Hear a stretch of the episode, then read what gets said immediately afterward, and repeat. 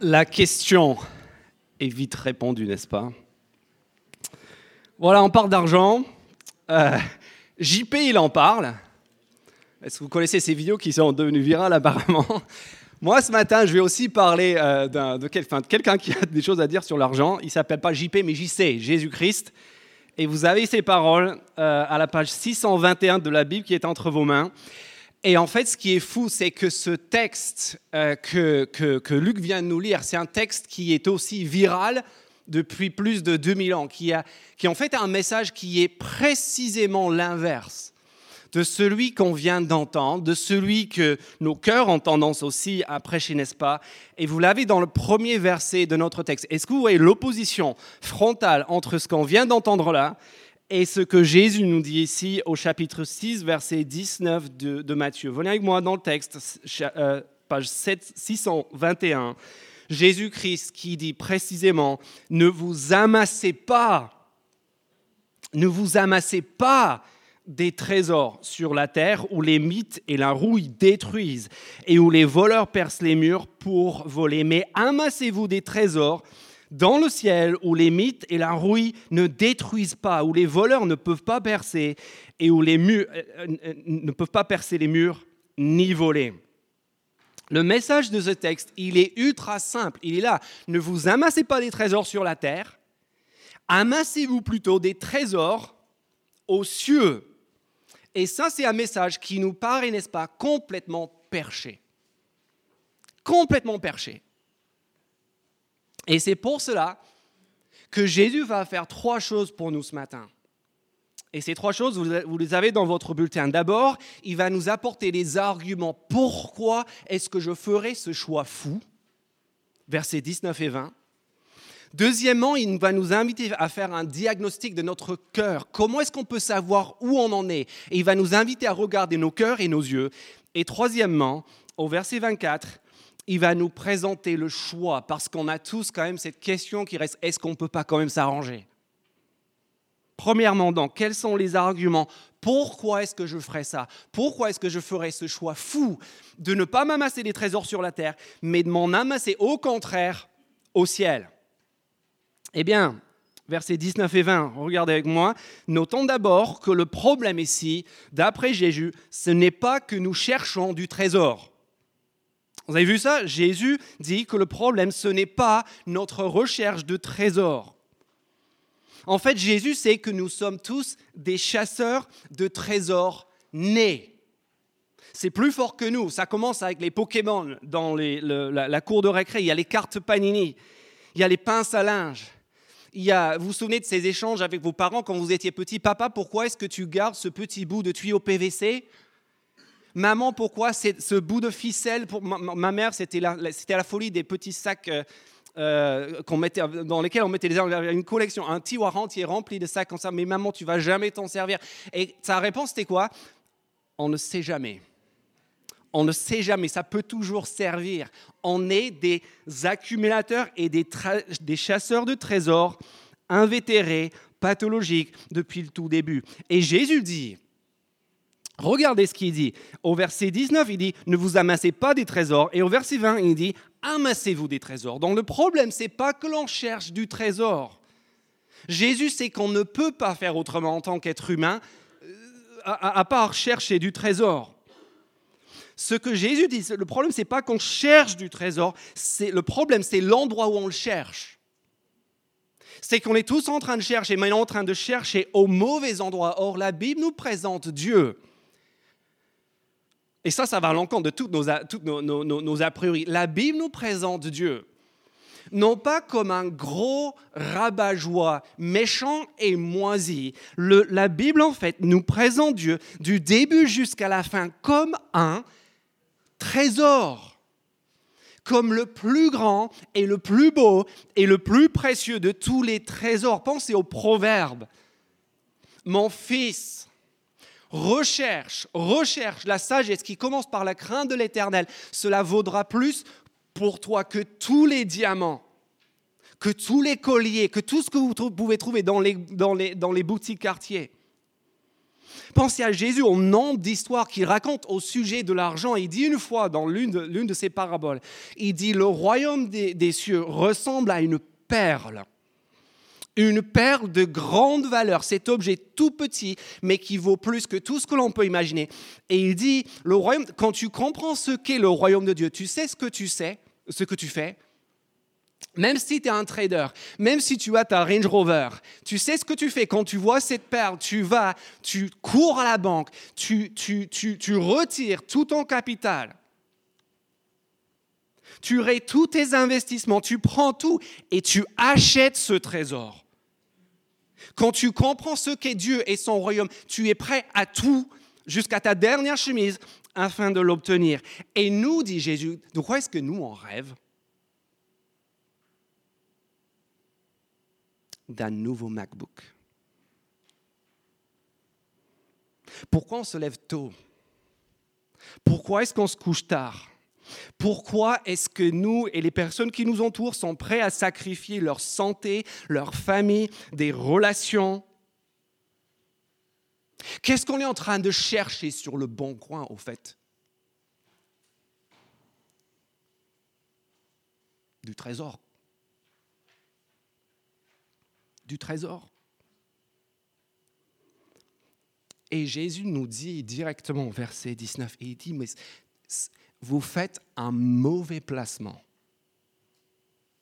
Verset 19, ne vous amassez pas des trésors sur la terre. Et est-ce que vous voyez pourquoi dans le texte? Pourquoi? Regardez le texte avec moi parce que les trésors qu'on amasse sur la terre sont assujettis aux menaces de, quoi? De trois choses, des mythes, de la rouille qui détruisent et les voleurs qui percent les murs pour voler. Et le pire, c'est qu'on le sait. On le sait en vrai. Mais le problème, c'est que ça ne nous empêche pas de quand même vouloir obtenir et amasser tous ces trésors-là. Tu te souviens très bien de ton premier MacBook. Tu te souviens de comment tu en rêvais Combien est-ce que tu étais prêt à mettre? Un mois Deux mois Trois mois de loyer? Et quand tu l'as ramené à la maison et tu l'as ouvert, tu étais comme un dingue. Et tu n'avais jamais vu un ordi qui allait aussi vite et tu t'es dit, mais c'est incroyable, ma vie va changer. Et puis une fois que tu l'avais, ce MacBook Pro, c'était quoi ta plus grande crainte?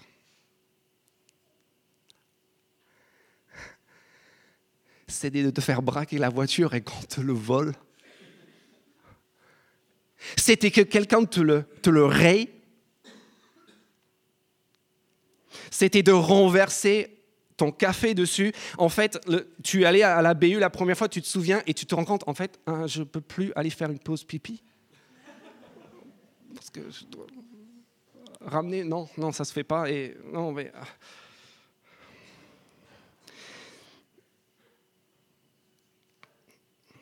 puis il y a la dépréciation, il y a le nouveau modèle qui sort, et tout ça, c'est ce que Jésus appelle les mythes, la rouille et les voleurs. Et c'est et c'est pour ça qu'Albert Camus dit que toute vie dirigée vers l'argent est une mort. Toute vie dirigée vers l'argent est une mort. Et ce n'est pas juste sur le plan existentiel, c'est que tout ce que nous pouvons euh, essayer d'obtenir comme bien, au final, ça tend vers la destruction, ça tend vers la dépréciation. En fait, si notre trésor terrestre, si notre trésor, euh, pardon, est terrestre, si ce sont les biens matériels, on va être en proie à deux choses. On va être en proie à l'insatisfaction. Vous connaissez cette insatisfaction, mes fringues sont démodées, ma voiture est cabossée, euh, mon appartement est moisi. Jusqu'au jour où tu obtiens ces choses. Et qu'est-ce qui prend le relais de l'insatisfaction? C'est l'angoisse c'est que quelqu'un me raye ma voiture neuve, c'est que mon appartement perd de la valeur. Et puis, il y a tous ces crédits qu'il faut rembourser et courir en même temps. Il y a les assurances, il y a la fiscalité, il y a l'administration de tous nos, biens. Et c'est pour ça, dit Jésus, qu'en fait, c'est un mauvais placement. La mythe, la, rouille et les voleurs.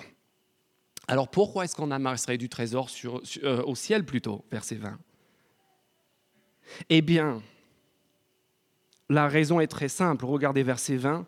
C'est que le trésor qu'on s'amasse au ciel est à l'abri des mythes de la rouille et des voleurs. C'est un trésor que rien ni personne ne peut nous enlever. Il est des choses il y a des choses dans cette vie que rien ni personne ne peut nous enlever, qu'un changement de situation ne peut pas changer.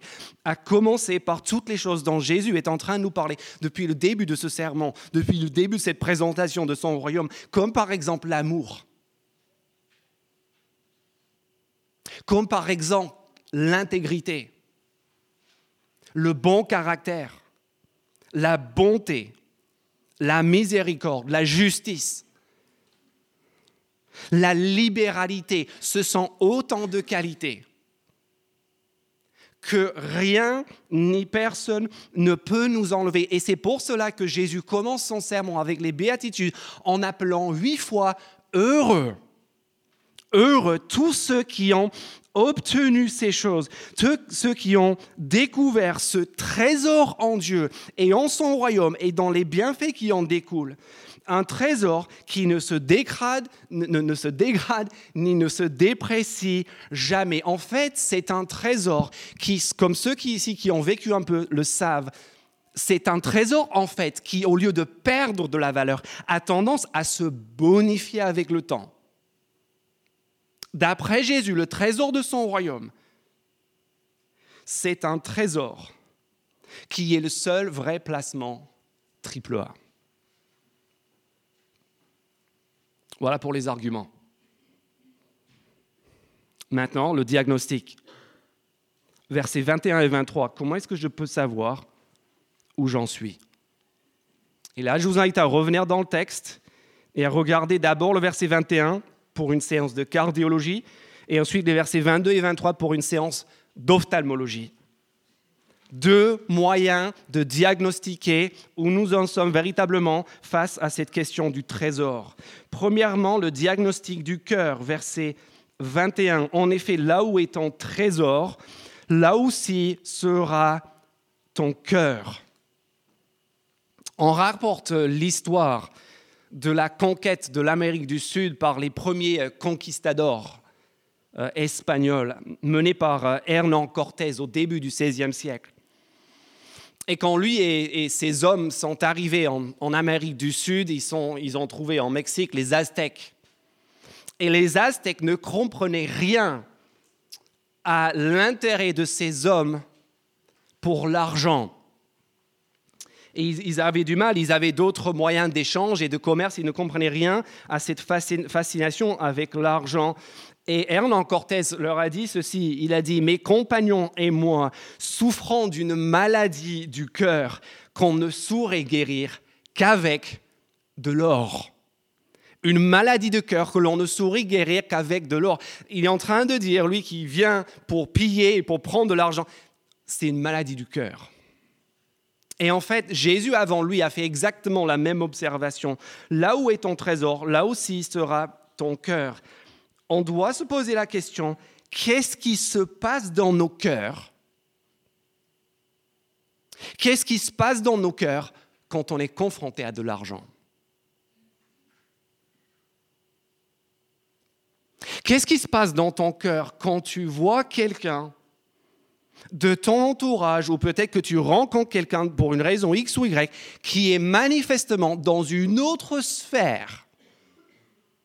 Le genre de personne qui peut aller dans des magasins que toi tu croyais étaient des musées et qui peut s'offrir ce qu'il y a dedans avec son argent de poche sans même réfléchir. Qu'est-ce qui se passe?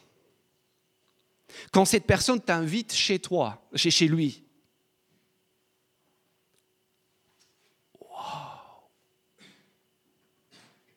C'est grand, c'est beau c'est lumineux. Il y a des œuvres d'art originales accrochées au mur. Il y a des objets de technologie qui ne sont même pas disponibles dans le grand commerce. Palpitations cardiaques.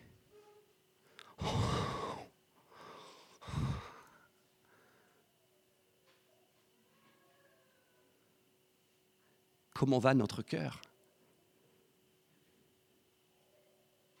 À moins que ce, ne soit l'inverse. À moins en fait qu'on ne nourrisse un mépris, une colère, une détestation des gens riches qui sont égoïstes et pourris et mauvais et qu'il faut éradiquer de la terre. Mais vous savez quoi? En fait, dans l'un cas comme dans l'autre cas, vous savez ce qui s'est passé? C'est qu'en fait, on est sous l'emprise de l'argent. Notre cœur est assujetti à son pouvoir. Et puis, s'agissant de l'argent que l'on a, ça, suscite des passions, n'est-ce pas? Et s'agissant de l'argent que l'on a, en général, il y a deux, deux choses qu'on fait avec l'argent quand on l'a. Qu'est-ce qu'on fait avec l'argent quand on l'a? Il y en a qui le dépensent et il y en a, qui le gardent. Et on fait cela. Pourquoi est-ce qu'on dépense de l'argent? Souvent, on dépense notre argent parce que l'argent, en fait, c'est notre statut est attaché. Je dépense mon argent parce que quand je peux dépenser et acheter des choses, en fait, je rentre dans des sphères et je monte en grade social. Je commence à avoir des choses, à pouvoir faire des activités qu'avant je ne pouvais pas faire. Et donc ça devient mon statut. Vous avez vu ma chemise Ma tante suisse me l'a offerte. Elle est belle, n'est-ce pas? Et mon statut social. Et puis il y a ceux pour qui c'est le contraire. Jamais ils ne dépensent un rond, bien qu'ils soient blindés de thunes. Tu sais pourquoi? Parce qu'ils vont tout garder, parce que l'argent n'est pas leur statut, l'argent est leur sécurité. Parce que tant que j'ai X milliers ou millions d'euros sur mon compte en banque, rien ne peut arriver. Personne ne peut me toucher. Quoi qu'il m'arrive, j'ai toujours une solution. Et c'est la carte bleue. Intouchable. Et je me sens en sécurité. Quoi qu'il arrive, une crise, le chômage, je suis à l'abri de tout. Verset 21, diagnostic du cœur. Là où est ton trésor, là aussi sera ton cœur. Et Jésus est en train de nous dire que lorsque Dieu devient notre trésor, Lorsque Dieu devient notre trésor, notre cœur commence à guérir de toutes ces maladies. L'argent cesse d'être notre sécurité, cesse d'être notre statut, cesse de contrôler la façon que nous regardons les autres avec envie ou avec mépris. Après le diagnostic du cœur, il y a le diagnostic de l'œil, l'ophtalmologie, versets 22 et 23. Regardez ces versets, ce sont des versets qui m'ont donné du fil à retordre parce que je ne comprenais pas ce qu'il faisait là. Vous avez vu ces versets, ça paraît tellement bizarre. On parle d'argent, on parle de trésor, et d'un seul coup, Jésus se lance, verset 22, L'œil est la lampe du corps, si ton œil est en bon état, tout ton corps sera éclairé. Quel rapport? Et si, verset 23, ton œil est en mauvais état, tout ton corps sera dans les ténèbres. Si donc la lumière qui est en toi est ténèbre, combien ces ténèbres sont grandes et pour comprendre ce que Jésus est en train de dire ici, il faut qu'on comprenne comment les gens dans l'Antiquité, à l'époque de Jésus, comprenaient le, fonctionnement de l'œil. Pour eux, l'œil, c'était en fait, c'était comme une fenêtre. Il dit que c'est la lampe du corps parce qu'il partait du principe que l'intérieur du corps, il est sombre, que la lumière est à l'extérieur. Et donc, quelque part, l'œil, c'est cette fenêtre qui doit être ouverte pour que la lumière de l'extérieur puisse rentrer et, pour ainsi parler, éclairer, éclairer le corps dans son ensemble. Et je pense que ce que Jésus est en train de dire ici, c'est que l'argent a cette capacité incroyable de faire baisser les volets.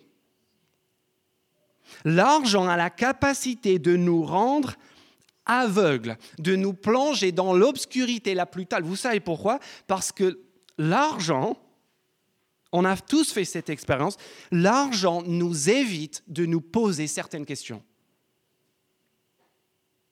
Et la première question que l'argent nous évite de nous poser, c'est cette question de est-ce que j'ai un problème avec l'argent? Parce que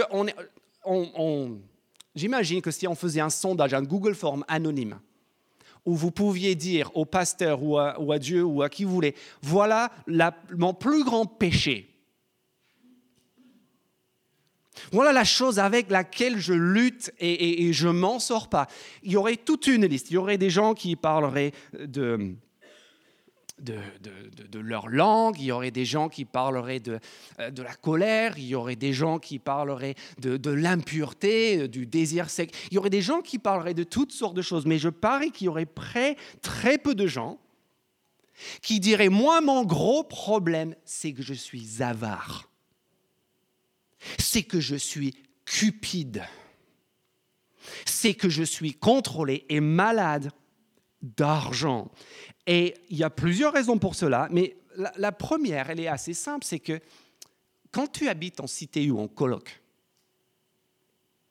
il y a toujours quelqu'un dans ta promo qui a un appartement. Et toi, tu as les toilettes partagées au bout du couloir où tu as la petite chambre au rez-de-chaussée dans le sous-sol moisi qui dans la coloc parce que tu es le dernier arrivé, ou dans le grenier où il n'y a pas d'isolation, selon la coloc.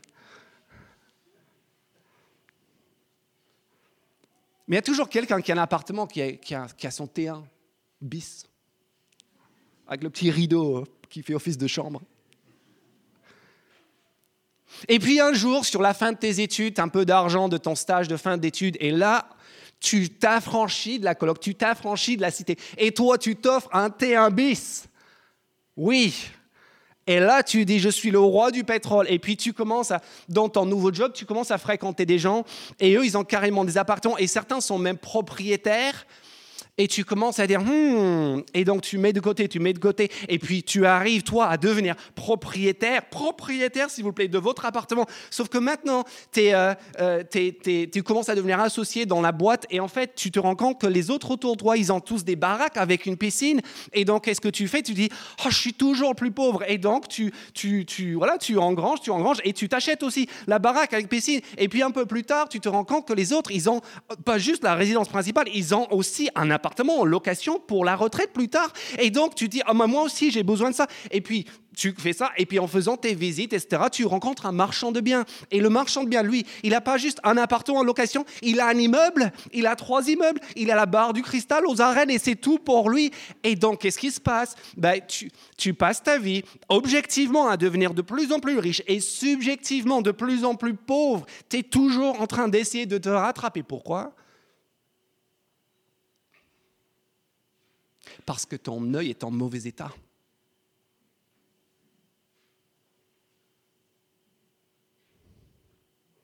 Parce que l'argent t'a rendu aveugle. Et t'évites de t'interroger vraiment.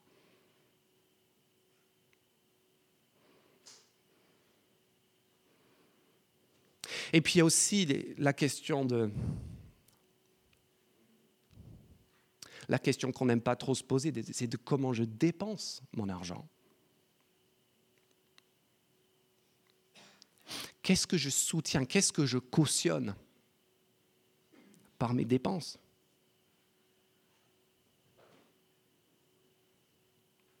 Derrière l'argent, derrière les acquisitions, il y a toujours des gens, il y a toujours des choses, il y a, il une planète Qu'est-ce que je cautionne? Qu'est-ce que je soutiens? Pourquoi est-ce que j'arrive toujours, toujours, toujours à me trouver une bonne raison rationnelle pour laquelle j'ai besoin de faire cette prochaine dépense? Et pourquoi en même temps c'est tellement difficile de prendre la décision de, de donner? Généreusement, assidûment, de manière conséquente. Parce que l'argent nous rend aveugles. Parce que les volets sont tombés. En sorte qu'on ne veut pas non plus nous poser la question de comment on gagne notre argent. Honoré de Balzac a dit dans l'un de ses romans, derrière chaque fortune, il y a un crime. Pour y débattre. Mais on peut au moins se poser la question, est-ce que ma manière d'obtenir de l'argent est juste, honnête Qu'est-ce qu'il y a derrière mon Qu'est-ce qu'il y a derrière mes placements? Est-ce que cela honore Dieu? Est-ce que cela sert les autres réellement? Est-ce que vous voyez ce qui se passe lorsque le règne de Jésus s'étend? Tout ça, tout ce serment, c'est le serment qui a changé le monde parce que ça change aussi des choses concrètes comme notre façon de gagner, de dépenser notre argent, comme notre façon de commencer à nous interroger pour savoir si peut-être, en fait, j'ai un problème avec l'argent. Parce que quand cette contre-culture que Jésus est en train d'impulser ici se, se développe, en fait, il se passe des choses incroyables. Il y a des guérisons cardiaques. Il y a des yeux aveugles qui s'ouvrent.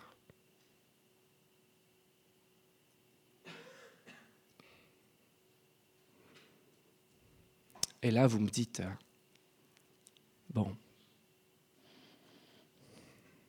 d'accord, mais euh, est-ce qu'il faut vraiment trancher?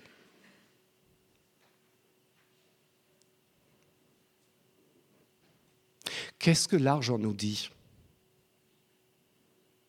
Je pense que l'argent nous dit au moins trois choses. Je vais juste mentionner les deux premières, si vous voulez, la troisième, venez voir après. L'argent nous dit premièrement, tu as besoin de moi. Tu sais que tu as besoin de moi. Tu sais que tu ne peux pas te passer de moi, tu ne peux pas être heureux si tu ne m'as pas. Je sais. Mais dans la foulée, alors qu'on commence à avoir un peu peur, à dire non, non, toi, tu vas me contrôler, wow, wow, wow, il dit, mais t'inquiète, t'inquiète, t'inquiète. Avec moi, il y a toujours moyen de s'arranger.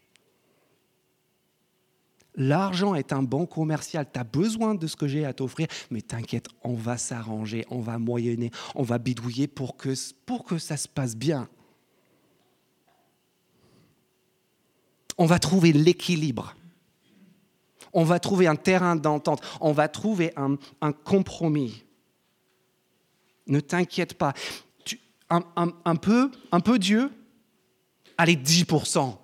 Soit 10% pour Dieu. Et puis un, peu pour toi 90, allons. Et, d'ailleurs, tu as déjà réfléchi au fait que, plus il y a pour toi, du coup, plus il y aura pour, Dieu aussi. C'est vachement bien. Hein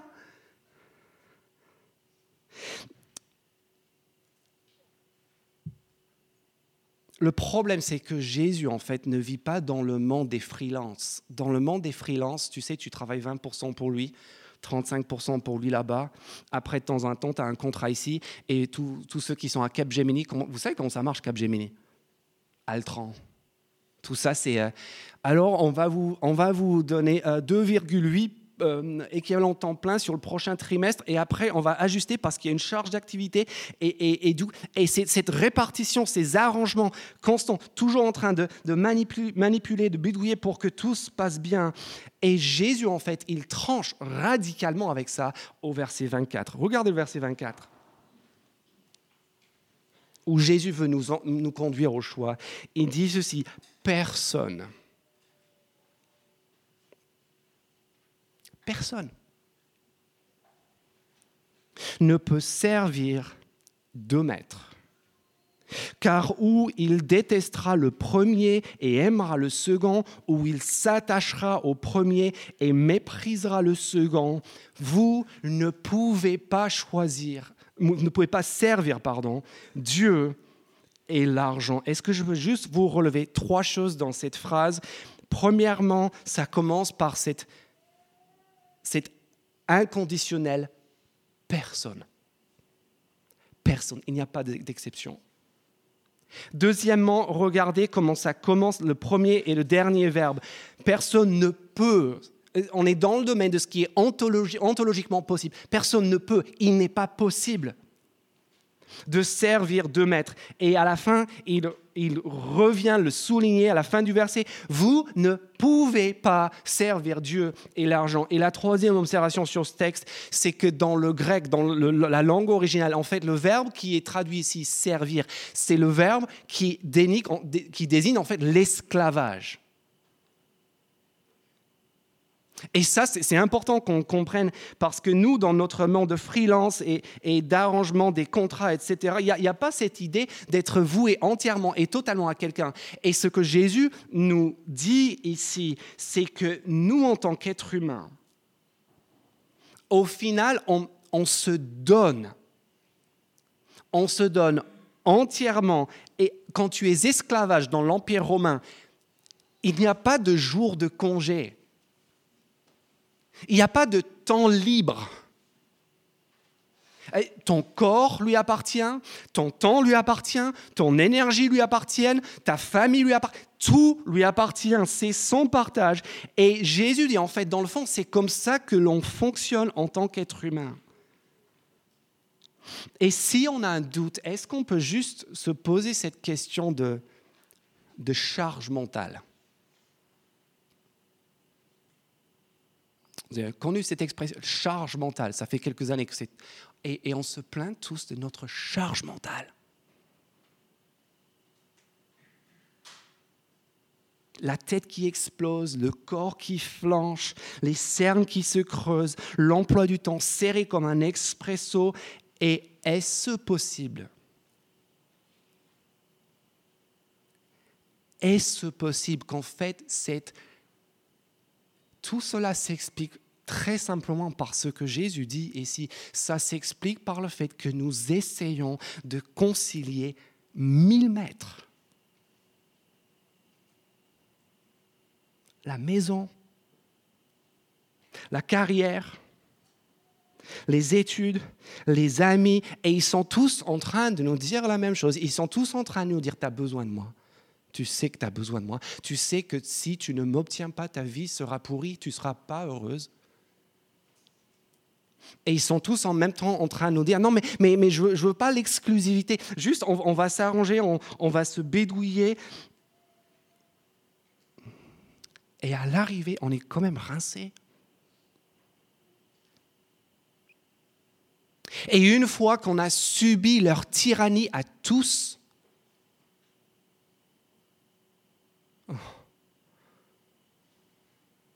il y a encore un Dieu qui arrive. Et lui, qu'est-ce qu'il veut? Il veut les derniers restes, les 2% de batterie qui restaient de ton argent, de ton temps et de ton énergie. Lui, il veut te voler le seul jour de la semaine qui n'était pas complètement envahi par tout le reste. Il veut ton dimanche.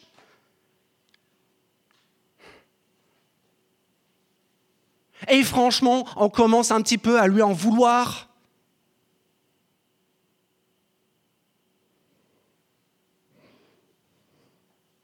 Si Dieu est devenu un tyran, si Dieu est devenu un bourreau, de plus dans la longue liste, est-ce que ce serait possible? Que c'est juste un symptôme de précisément ce que Jésus est en train de dire ici au verset 24. Regardez ça. Personne ne peut servir de maître où il détestera le premier et aimera le second, où il s'attachera au premier et méprisera le second. Quand on commence à mépriser et à détester, à en vouloir à Dieu, Si vous avez l'impression ce matin que Dieu est distant, pas franchement attirant, il faut qu'on se pose, et que, vous soyez croyant ou pas, c'est la même chose. Il faut au moins qu'on se pose cette question, est-ce est possible Qu'en fait, le problème, ce n'est pas Dieu en tant que Dieu, c'est sans tous les autres maîtres. Peut-être en particulier le maître. de l'argent que j'essaie de servir.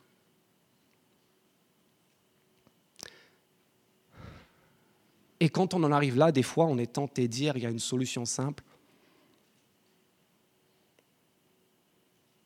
Bon, on va le virer, ce dernier tyran. On va l'envoyer promener, on va se faire plaisir.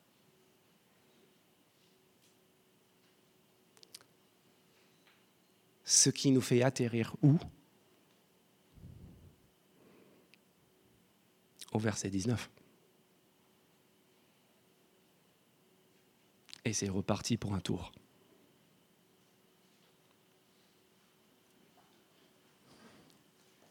C'est quoi la solution? Venez à moi. Vous tous qui êtes fatigués, courbés sous un fardeau, et je vous donnerai du repos. Acceptez mes exigences, ma maîtrise, l'exclusivité Laissez-vous instruire par moi, y compris sur ces questions de l'argent, car je suis doux et humble de cœur, et vous trouverez le repos pour votre âme. En effet, mes exigences sont faciles, non, mes exigences sont bonnes, et vous trouverez le repos pour votre âme. La solution, si nous sommes fatigués, si nous sommes épuisés par de multiples maîtres, ce n'est pas d'envoyer promener Dieu pour se faire plaisir, mais précisément l'inverse, c'est de commencer à le servir lui, pour de vrai. Teaser de la semaine prochaine, verset 33. Recherchez d'abord le royaume de Dieu et sa justice. Et tout cela, tout cela vous sera donné en plus. C'est-à-dire remettant Dieu à sa place, Dieu au bon endroit, et Jésus promet que tout le reste, tôt ou tard, trouvera sa juste et bonne place. Pourquoi je ferais ça? Versets 19 et 20. Parce que Dieu est l'ultime trésor qui ne se dégrade ni ne se perd jamais.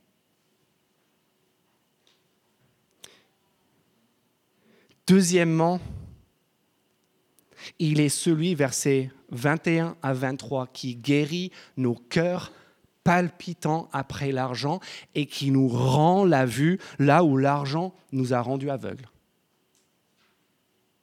Et troisièmement, il m'appelle sans réserve, sans condition, à le suivre et à le servir. Lui, le seul maître. Le seul maître. Qui non seulement nous dit, tu besoin de moi, mais qui en plus par la suite, au lieu de nous asservir, choisit de nous servir. En effet, vous connaissez la grâce de notre Seigneur Jésus, qui de riche qu'il était s'est fait pauvre afin que par sa pauvreté, vous vous soyez enrichis, afin que nous, nous obtenions le trésor que rien ni personne ne peut jamais nous enlever.